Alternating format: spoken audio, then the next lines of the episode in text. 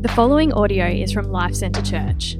For more information, please visit lifecentrechurch.com.au. Good morning, everybody. Um, that's correct. My name is Sam Wright.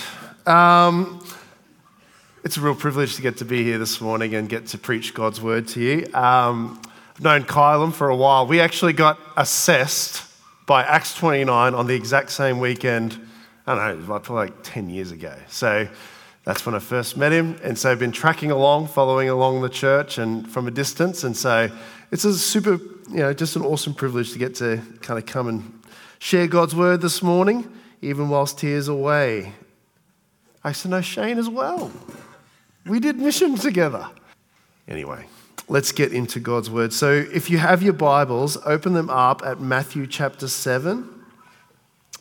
Um, we're going to be reading Matthew chapter 7, verses 7 to 11. Ask, and it will be given to you. Seek, and you will find. Knock, and it will be open to you. For everyone who asks receives, and the one who seeks finds, and to the one who knocks it will be opened. Or which one of you, if his son asks him for bread, will give him a stone? Or if he asks for a fish, will give him a serpent? Well, if you then, who are evil, know how to give good gifts to your children, how much more will your Father who is in heaven give good gifts, good things to those who ask him? Let me pray. Father, as we come into this moment now, we, we sit in this moment just before the preaching of your word. We have read it and now we hear it proclaimed. Father, make it live to us, we pray. Make your word live to us. Show us the glories of the promises that are found in this passage, that we would scratch the surface this morning and, and begin to believe, oh, it would change everything. And so give us that kind of grace, we pray. Um, grace and grace alone is what we need in this moment. For it to be of any lasting help, for it not to just be a fleeting thing. And so we, help, we ask for your help. I ask for your help, but we all need your help to hear your word. In Jesus' name we pray. Amen.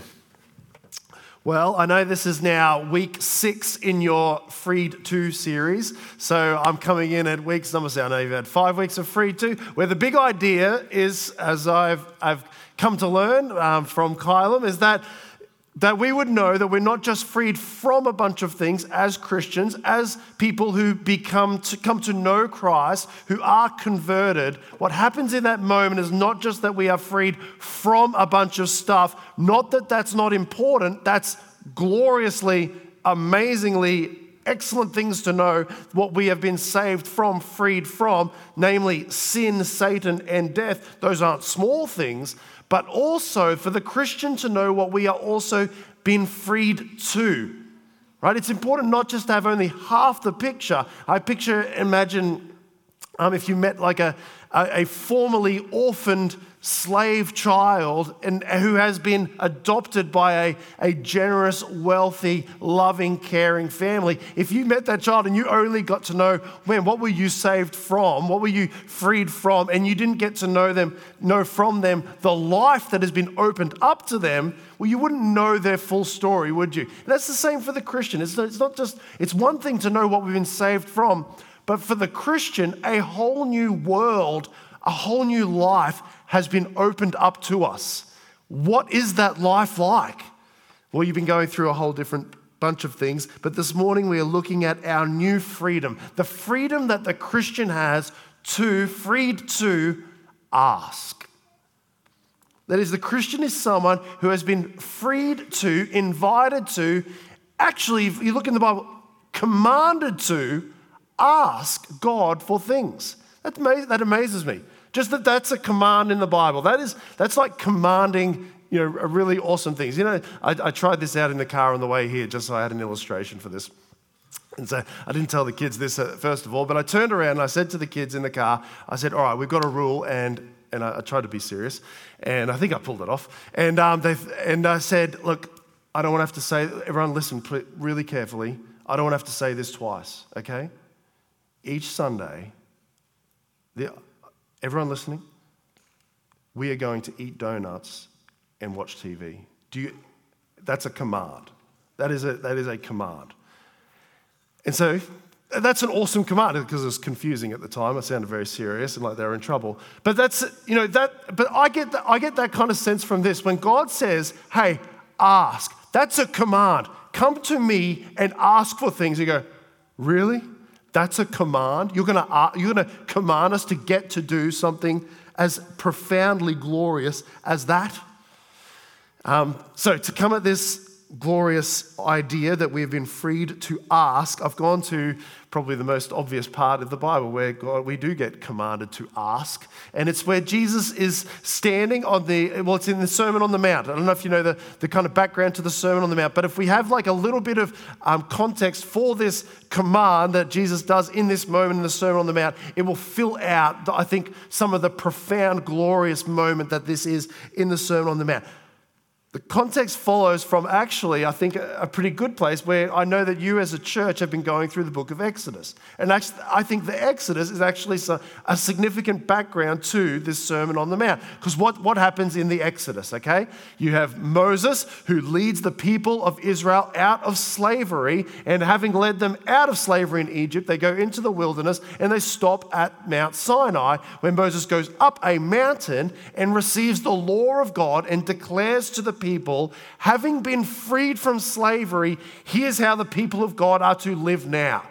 Well, fast forward, you have Jesus. And the Old Testament points to Jesus. He's in, in, in, many ways the true and the better Moses who leads his people out of slavery from sin, from death, from, from Satan, leads us out of slavery. He walks up a mountain and he declares to the people of God this is how you are to live. Now, the, the, the, order of that is so important. Israel were told how to live after they were freed. So that God did not come to the people of Israel whilst in slavery and say, live like this, right? Get all these things down. Here's how you got to do the tabernacle and, and, and so forth. And then I will set you free. No, you are freed to live, freed to live like this as God's people. Well, it's the same thing in the Sermon on the Mount. We have been freed to live like this. So, the Sermon on the Mount is not a bunch of things in order that, that you might become a Christian, that you might do these things and you will. And, and, and that becomes obvious just even the way that the Sermon on the Mount is set up, right? Sermon on the Mount, chapter 5, verse 1, sets up the whole sermon like this. It says this seeing the crowds, he, that is Jesus, went up on the mountain, and when he sat down, his disciples came to him. His disciples. This sermon of the Mount, the most famous sermon ever preached, was preached primarily to the disciples. Crowds were there, but it was the disciples of that inner circle. The crowds can listen in, but this is for Jesus' followers. Here's how to live as my people. Notice the first line of the Sermon on the Mount. What is it? Blessed are the poor in spirit, for theirs is the kingdom of heaven. That's his first line. I don't know if Jesus went, I don't think he did go to kind of Bible college preaching training where they were, you know, because you're usually told, tell a funny story or, you know, some kind of like an interesting kind of grab everyone's attention with your latest trip to the dentist or something like that. But Jesus does it, but it is attention grabbing, isn't it?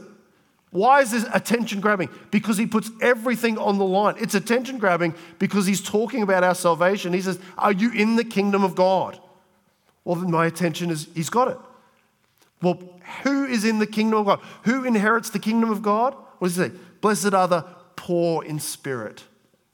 Like, not blessed are those who do everything I'm about to say so that you can enter into the kingdom of heaven. No, blessed are those who everything I say, well, you'll realize I haven't done any of that. And you become poor in spirit, that is bankrupt in spirit, poverty of spirit in the, in the person who says, I've got nothing to bring. I, I need grace. Well, blessed is the poor, blessed are the poor in spirit. They're the ones who get the kingdom of heaven. So, what follows is so the first and foremost question when it comes to the kingdom of heaven is Are you in it? Are you in it? Jesus uses his first line to say, is that you? Are you in the kingdom of God? Well, having been brought into the kingdom of God, how will you live? How will you live now? It's like basically this series, isn't it? Having been freed from, well, now freed to. And man, the things that Jesus commands in the Sermon on the Mount, it's just like, whew, like it is a wondrous thing to be a Christian, isn't it? To, to live like this. Like it's so where it's blessed, where you're blessed to be persecuted. You know, what a grand calling for the Christian. Where righteousness goes all the way beyond actions to the heart. So for the Christian, anger is like the sin of murder, lust is like the sin of adultery. Where if someone in this world, you know, in this upside down kingdom, you know, from the world, where if someone slaps you on the right cheek, you turn to them your left. If someone takes your tunic and you go, here's my coat as well. Where you're forced to go one mile and you say, I might do an extra mile for you. To love your enemies and you pray for your enemies where you do good deeds in secret without needing to be noticed or applauded by people, where your rewards are just in heaven. You're storing up treasures in heaven, that kind of life. Where you're not sinfully anxious about our lives. Things like, you know, Jesus describes, don't be anxious about things, you know, like what you'll eat, what you'll wear, you know, what you'll drink. That kind of life. Not judgmental of others the kind of life where you take out the plank in order to take out the speck in a brother's eye. You just go, you mean, by that time, that's all before our, our passage, okay? You go through all of that, you're just like, that is an unbelievable calling. I think you read that and you have at least two different reactions. Wow. One, wow, that is a wondrous, grand thing to be a Christian, to be called to live like this. The other reaction is, that's really hard. Who is sufficient for these things? Who's adequate to live like that? I see the beauty of it. I just don't know about the possibility of it to live like that. And it's at the end of the body section of the Sermon on the Mount that we get our passage. So you've had the introduction, you've had the body section, and right at the end of the body section, having been kind of given this grand vision of the Christian life, we get this passage where Jesus turns to the topic of prayer. Martyn Lloyd-Jones wrote about, wrote about this section. He said this in his commentary I cannot imagine a better, more cheering, or more comforting statement with which to face all the uncertainties and hazards of our lives in this world of time than that contained in verses 7 to 11. It is one of the most comprehensive and gracious promises which are to be found only in the Bible. Jesus says this. Think, verse 7 ask, and it will be given to you. Seek, and you will find. Knock, and it will be opened to you. Now, because that's probably almost too profound and too sweeping, I'm going to read it again and just hear that again. Because that's, think about it. Jesus is saying this to us this morning. Ask, it will be given to you. Seek, you will find. Knock, it will be opened to you. Command, promise, command, promise, command, promise. Like repetitive so that we get it. Have you got it? No, you don't have it? Re- kind of repetitive hammer strokes so that you would get it. Command and promise. Maybe you didn't get it from verse 7. So then he repeats it in verse 8 For everyone who asks receives, and the one who seeks finds, and to the one who knocks, it will be opened. So the verse, the, the emphasis in verse 8, coming from following on from verse 7, is the who. Who is this for? Because you might have read verse 7 and gone, ask and it'll be given to you, and you thought, man, that must be for someone else. That must, that must be for, you know, for, for particularly spiritual, maybe pastors or Bible study leaders and, and people like that. And, and the emphasis here is on the who, Notice the first, first word of verse 8 is for, right? For. So verse 7 was ask and it will be given to you. Seek and you'll find. Knock and it will be and the door will be open to you. Why? For because everyone who asks receives. It's the one who seeks that finds. It's to the one who knocks that the door is opened. This is for everyone. This is for every disciple. How do you know who are the ones who are going to receive? I'll tell you, it's everyone who asks. But how do we know who's the one that's, you know, that are going to be able to find? Are they the extra spiritual ones? Are they the ones who've done Bible class? No, it's the one who seeks. They find. But who gets these doors open to them, right? Are the, the ones that, that you know, God, nah, the morally superior? No, no, no. They're the ones who knock. They're the ones who knock. It will be open to you from the least to the greatest, well known to the unknown, the wealthiest to the poorest. This is a promise, in other words, for everyone in this room. Now, we do have to be careful with a passage like this because if you rip it out of context and you inform the kind of the asking and the seeking and the knocking with not the Sermon on the Mount, but with us and what we want, then we might go astray, right? And so instead of informing it by, you know, the Sermon on the Mount, we're like, Ask and it will be given to me. And so we inform the kind of asking, the seeking, and the knocking with things that we want, right? It's like, I'm going to name some things and I'm going to claim some things. And so I want a bit of that car and I would like that house and I would like that kind of health and I would like that kind of lifestyle. And so, we, but what are we doing? Well, we're filling up this passage in the Sermon on the Mount, not with the Sermon on the Mount, but with us. Wow. What a shame that we would cheapen such a glorious promise from God with such trivial things. Jesus puts before us, you know, in the Sermon on the Mount, just this glorious life, this life of humility, lowliness. Blessed are those who mourn, they're comforted, you know.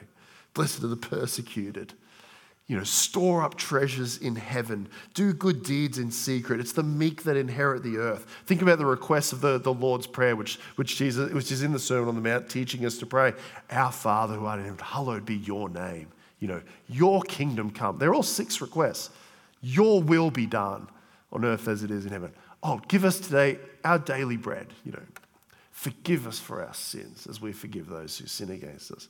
Oh, and lead us not into temptation. And then we get to the, you know, so Jesus taught us to pray and he's filled up the kind of character of the person in the kingdom of God. And then we get to a, a promise like ask, seek, and knock, and we're like, hmm, money.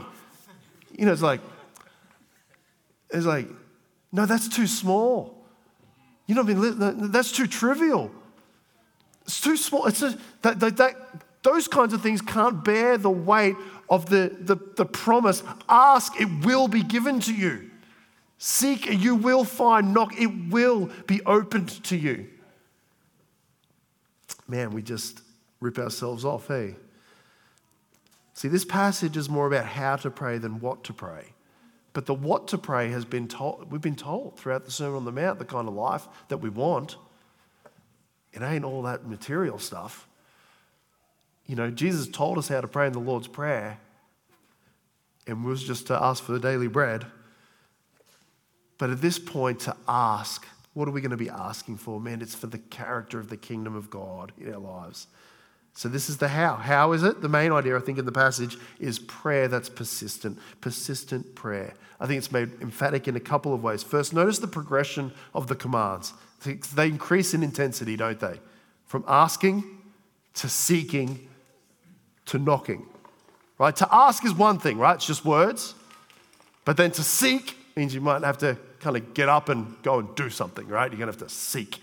And then to knock means, well, you've kind of come up against some kind of obstacle and you're going to have to knock and you're going to overcome that. Like increases in intensity. Parents kind of know this with their kids. Uh, kids are in this morning, so you can listen in on this.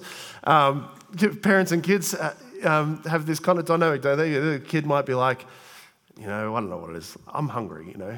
And so they might just call out from the couch wherever they are. Mommy, I'm hungry. You know, it's like, I'm asking. Well, you may not receive. But so if but they might persist in the asking, and if you persist in the asking, you might go seeking. So you get up off the couch and you're like, "Where is mum and dad?" You know, and so you're looking around, and then you might find that they're behind a door, right? So you start knocking on the door, right? And then so hoping that the you know if it's the toilet, then the door will, will not be open to you. But if it's if it's the bedroom, then then the door might be open to you. Do you see how it increases in intensity from the asking? See, the, the, the, the, seeking is because you persisted, persisted in the asking. The knocking is because you persisted in the seeking. Wow. Matthew also shows the persistence by using um, a particular type of verb, and it's the present imperative tense of the commands. So there's one way to, in, in Greek, there's, there's one way to, to have a command, the verb, and it's a one off thing. So it's like, would you just shut the door? Well, that's just a one time thing, shut the door. But there's also a present imperative, which means don't just shut the door, but keep on shutting the door, which wouldn't make much sense. But in other times, it does make sense, and that's what Jesus is saying here. Hey, don't just ask, keep asking, and you will, find, and you will receive. Don't just seek, keep on seeking. You will find. Know that. You will find. Don't just knock once. No, knock and keep knocking. It will, it's a promise from Jesus. It will be open to you, but you must persist. I wonder what role persistence plays in your prayer life, in your Christian life. Martyn Lloyd-Jones again wrote this. He says, the most, he says this, the most fatal thing in the Christian life is to be content with passing desires. The most fatal thing in the Christian life is to be content with passing desires. Would that mark our Christian lives? Just passing desires, one kind of desire, fleeting desire after the next, after the next. Fleeting desires for more of the Lord, fleeting desires for more holiness in our lives, fleeting desires to be kind of killing that sin. Just fleeting desires. It's like kind of Sunday, you kind of get that, yeah, I desire that again, you know, you get that conference or that podcast, or, you know, it kind of it stirs you up and you're like, yeah, I want that. I want more of the Lord. I want to know Him and I want to kill sin. I want more holiness in my life. But does it last? Like, is it a fleeting desire? Is there persistence? Right? So, like, does it make it through the week? Does it make it to the drive home from church? My guess is that it's not that we are never persistent in prayer. My question, I think the question that this passage asks us is what causes us to be persistent in prayer? So I imagine we've been persistent in prayer when it comes to Perhaps our people get ill around us, a children or a friend or even ourselves.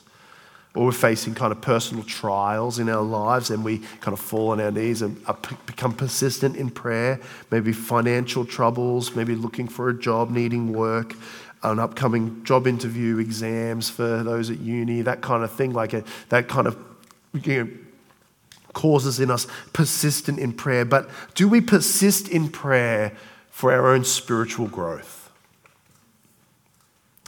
Do you persist in prayer to kill sin? Do we persist in prayer to become more like Christ? Um, Kent Hughes asks this. He says, do, he puts it this way Do we ask, seek, knock for a pure mind? Do we keep on knocking for a forgiving spirit? Do we ask, seek, knock for the removal of an angry or critical spirit? You see, the character of those in the kingdom, wanting the character of the kingdom of God in our lives, does it drive us to our knees in persistent prayer? And do we have confidence, the confidence that the rock solid confidence that this passage is giving us? If you do that, you will get it. That's Jesus' words. If we would know God, if we would walk with Him, it's just not going to come without persistence. It's not just going to come from fleeting desires or one off knock knock. No, no one. Okay. That's just not how it's that's not how God's designed it. Throughout the Bible, it talks like this. Paul writes in, in Philippians 3 Not that I've already obtained this or I'm already perfect, but I press on to make it my own because Christ Jesus had made me, has made me his own. I press on. I keep going. I've not obtained everything that I, I could have yet. Matthew 24 13. But the one who endures to the end will be saved.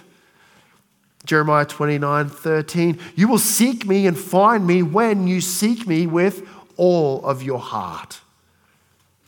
Do you presently lack the godliness in your life that you wish you had? I'm sure we'd all say, yeah. Do you persistently persist in praying for that godliness? How holy do you want to be? How meek do you want to be? How humble? How much of a peacemaker do you want to be? How content do you want to be?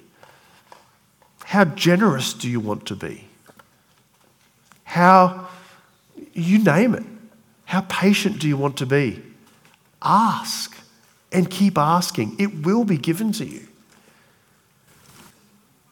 Um, I'm a, I love the NBA, so I know, I don't know if Kylan uses many NBA things. Kylan loves the NBA as well. So every now and then we talk NBA together. And so I thought, I'm preaching here, I have to include an NBA illustration. And in the NBA, uh, it was about this time, well, a bit earlier than this time last year. Um, anyone know, does anyone follow the NBA? Anyone know Chris Paul? Heard of Chris Paul? Anyway, superstar um, in the NBA. And so just take my word for it. And one of the greatest kind of point guards of all time. Okay, point guard's the guy that dribbles the ball the most and does a lot of passing and what have you. He's a superstar. Been in the, been in the league 17 years now. It was 16 years last year. And he has come so close to kind of being successful in the NBA, like in a team. You know, he's successful by himself, but in a team, and he just fails all the time, right? They just, he either gets injured, and it's just been a long 16 years, moving from team to team, just trying to win a championship. And it was, and, he, and last year, he finally made it. They won the, the Western Conference. So you got the East and the West and the winners of those get to the NBA finals. He finally got to the NBA finals. And there's this, it was such an interesting thing to see him celebrate because it was so emotional. It was like this just massive burden. 16 years of trying and trying and trying, and he's finally made it to the NBA finals. They lost in the end, but, but they made it to the NBA finals, and that felt good, right? And, and he's having this um, interview at the end, and he's beside himself with like the achievement of it all. And they asked him, um, What has kept you going when people thought it was all over for you? So many times people thought it was all over for Chris Paul. What kept you going? And he says that he says to he said this, I say to myself all the time, and I have it written on my shoes, can't give up now. Can't give up now. Can't give up now. And I was just challenged by that because here's a guy who's chasing super worldly, you know, things. Like he's got all the money in the world. He just wants to win a championship. He just wants to put the ball in the hoop, you know, and we're on a basketball court right now. This is perfect.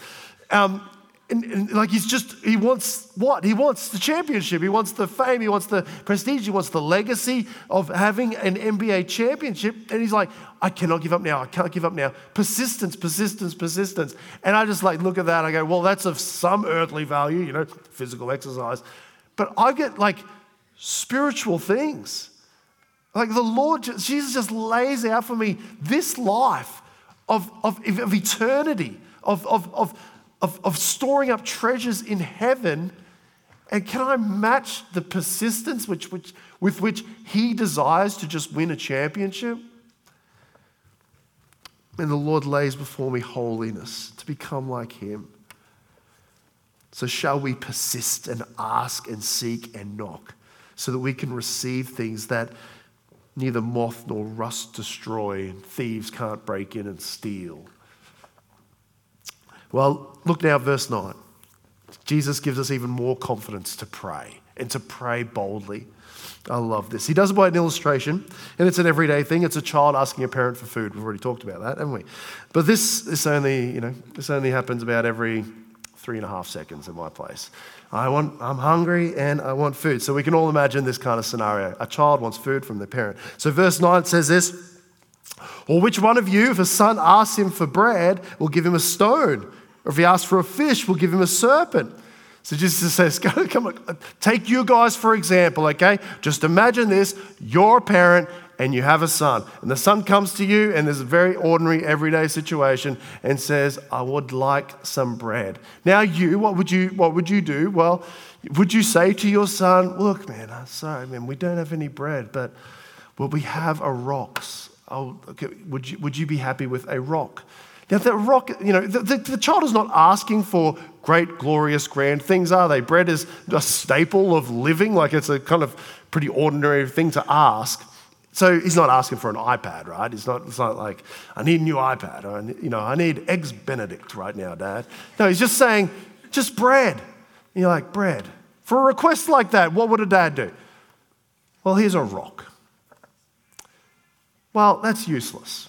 Right? It's useless as far as nutrition goes, I'm no genius at that, but I'm pretty sure.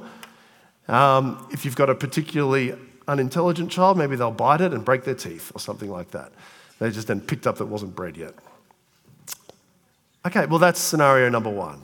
It seems a bit ridiculous. No, of course not, Jesus. Of course, when a son asks for bread, you don't give him a stone. Scenario number two you're still the parent and you've still got a child, and the child's still hungry. And the child comes to you and says, you know, Dad, I would love some fish. I feel like fish. Like, okay. Well, son, I'm sorry, we don't have fish. What we do have is a poisonous snake. Would you like that? It's an absurd scenario, isn't it? Jesus is painting an absurd scenario. No, you wouldn't. You wouldn't. Child's asking for basic things like just some a bit of food, not crazy things. You can give him a stone, which is useless, or a poisonous snake, which is dangerous. Well, then what does Jesus say? Verse 11 If you then, who are evil, know how to give good gifts to your children, how much more will your Father who is in heaven give good things to those who ask him? You see, it's, a, it's an argument from lesser to greater. To be clear, we're the lesser right? That we're, we're the verse just before, right? You wouldn't even do that, right? Child comes along, gives, asks for bread. You wouldn't even give them a stone. Ask for fish. You wouldn't give them a poisonous snake. You, right? Notice what Jesus says. And you are evil, right? You're able to do that low bar of basic goodness to your kids, and you are evil. Notice he doesn't say we, you. Jesus is not evil, ever. So there's a distinction there. You, compared to me, you, evil. Yeah, we're not evil. Well, the Bible talks about us as in that way, not in the sense that everything we do is totally and utterly as evil as it possibly could be, and that we're not capable of doing anything good. But the picture in the Bible is that we have a sinful nature. And so everything that we do is kind of corrupted by sin. And so we are by nature rebellious against God and, and, and in that sense, evil. And he's saying, if you, like that, you can ba- do basic goodness to a child, how much more? Know, this is a rhetorical question. You're not meant to go, well, I don't even know how to measure that. You're not meant to measure it. How much more will your heavenly Father give good things? How much more? Infinitely more. Man, that's encouraging. Because there's us and there's Him we would do that, He'll do much more to give us the right things because He's our Father in heaven. That's, what the, that's the basis. When you're praying, when you're asking, when you're seeking, when you're knocking, who are you praying to? Knowing who you're praying to is so important. Oh, for the sake of our prayers, we could not believe this too much that we are praying to our Father, our Father who is in heaven, caring in heaven, omnipotent, powerful, able to give but a father. Again, Lloyd Jones says this If you should ask me to state in one phrase what I regard as the greatest defect in most Christian lives, I would say that it is our failure to know God as our Father, as we should know Him. That is our trouble, not difficulties about particular blessings. I, I think that's so. Our greatest struggles spiritually, our struggles with the Lord, is not primarily and ultimately the different circumstances that are happening in our lives. It's not. Those aren't our main struggles. Our main spiritual struggles in those difficult circumstances is the kind of the nagging suspicion Has my Father, Heavenly Father, given me a stone? Has He given me serpents? Or we begin to think, Lord, I asked for bread. I'm looking around. I feel like you gave me a stone. I've been asking for fish. You gave me serpents. You know, I asked, I asked for a husband or a wife. You've given me singleness. I asked for healing. You've given me sickness. I asked for success. You've given me failure. I asked for riches. You give me poverty. I've asked for comfort. I feel like all I've been given is trouble. In this passage this morning, brothers and sisters, on the, on the basis of God's word, I will say, He has not given you stones and serpents. He is a good Father. How much more will He give good things to those who ask Him? Charles Spurgeon wrote this. He said, Remember this had any other condition been better for you than the one in which you are, divine love would have put you there. You can be convinced at every moment, no matter what the trial, no matter what the struggle, you have not been given a bad gift from God. If there were a better spot for you to be, divine love would put you there. This is for you. Romans 8, verse 32, Paul writes this He who did not spare his own son, but gave him up for us, how will he not also with him graciously give us all things? You see the, the logic? It's from now it's from greater to smaller.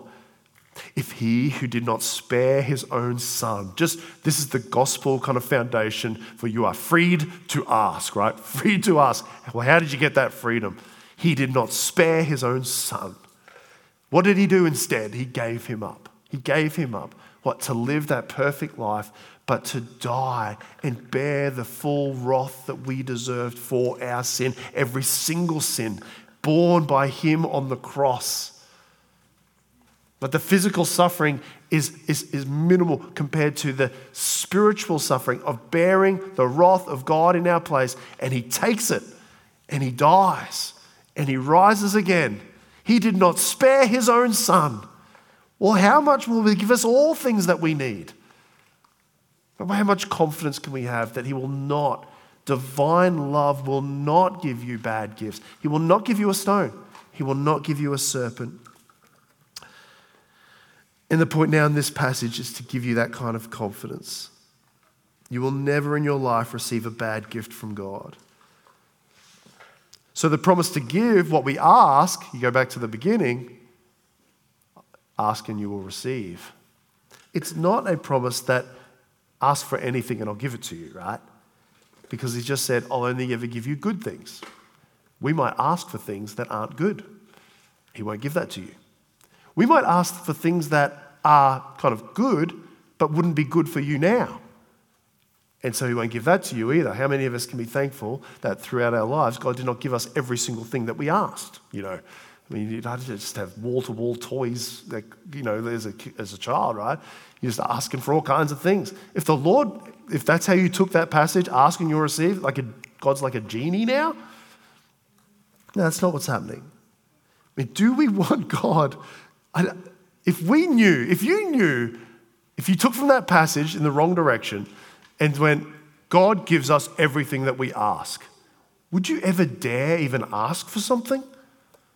That'd be a frightening thought because he might actually give it and it might not be good for us.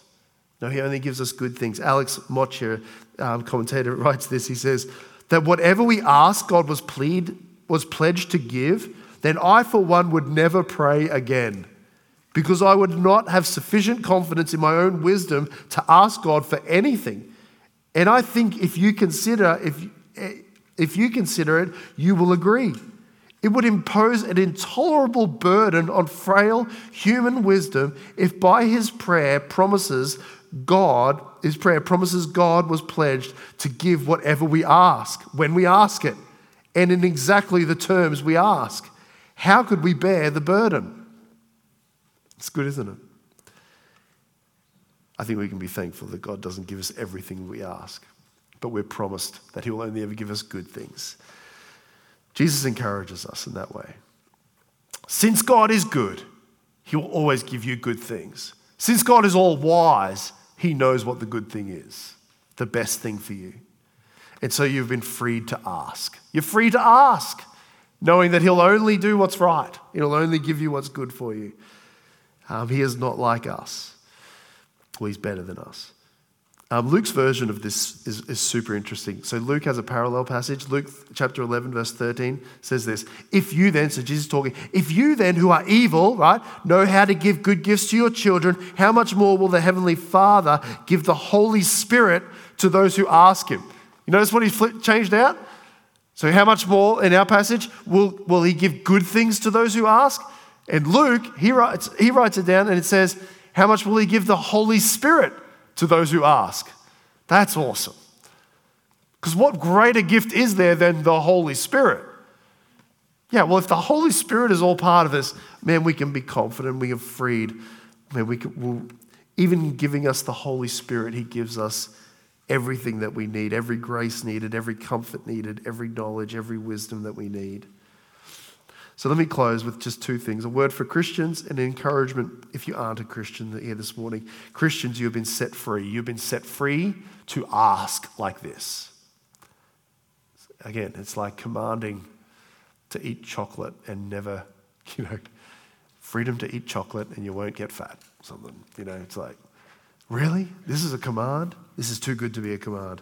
John Stott wrote this. He said, What could be simpler than this concept of prayer? If we belong to Christ, God is our Father, we are His children, and prayer is coming to Him with our requests. God wants you to ask Him for things. He wants you to ask Him for things. The Lord's Prayer is literally just six requests three about God, three about us. Just request, Come to Him. Ask, ask, ask away. It shows our dependence on Him. God is honored and glorified when we ask Him for things. Now, you can ask in the wrong way, obviously. You can treat Him like a vending machine. It's like, oh, let's ask for that. But if you come like this, like to our Heavenly Father, and ask, He wants that, commands that. Brothers and sisters, God will help you. If you pray and keep praying against those sins. If you pray and keep praying, ask and keep asking for Him to work in you the most ultimate and most important things, like the Sermon on the Mount to become true in our lives, He will, He will, He will give it to you. You, do you want to be done with those lies? You long for purity. You long to kill pride and anger in your life. You long to be made more teachable. You want to receive correction better. You want to become happily generous. You want to become more kind. You want to become more patient. You want to become more content. Ask. You will receive. Seek, you will find. Knock, and it will be open to you. Seek God in persistent, passionate prayer. Why are we not who we could be in light of these promises? You just think, why aren't we who we could be? If these are the promises, why not? One answer has to be we just haven't been asking. You do not have because you do not ask. And Jesus in this passage is saying to us, I have it if you want it. Here it is.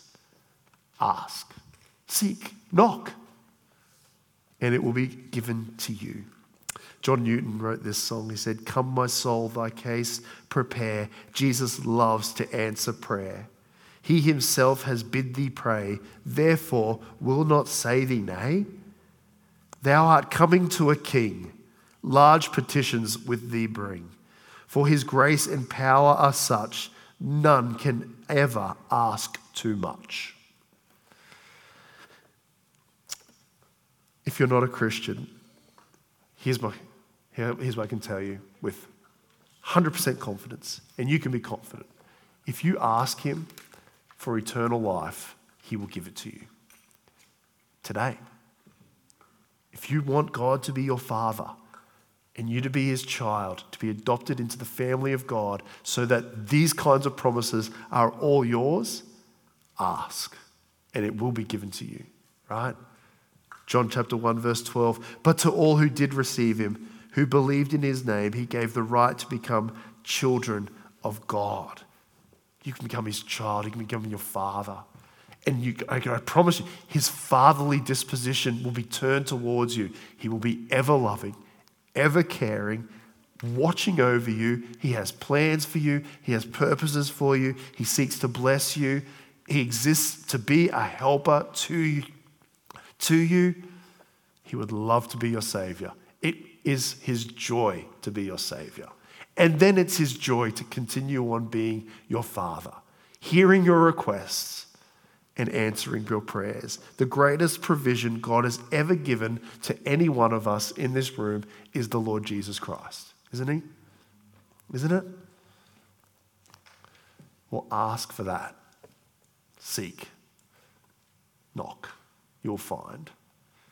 It's an encouragement, isn't it?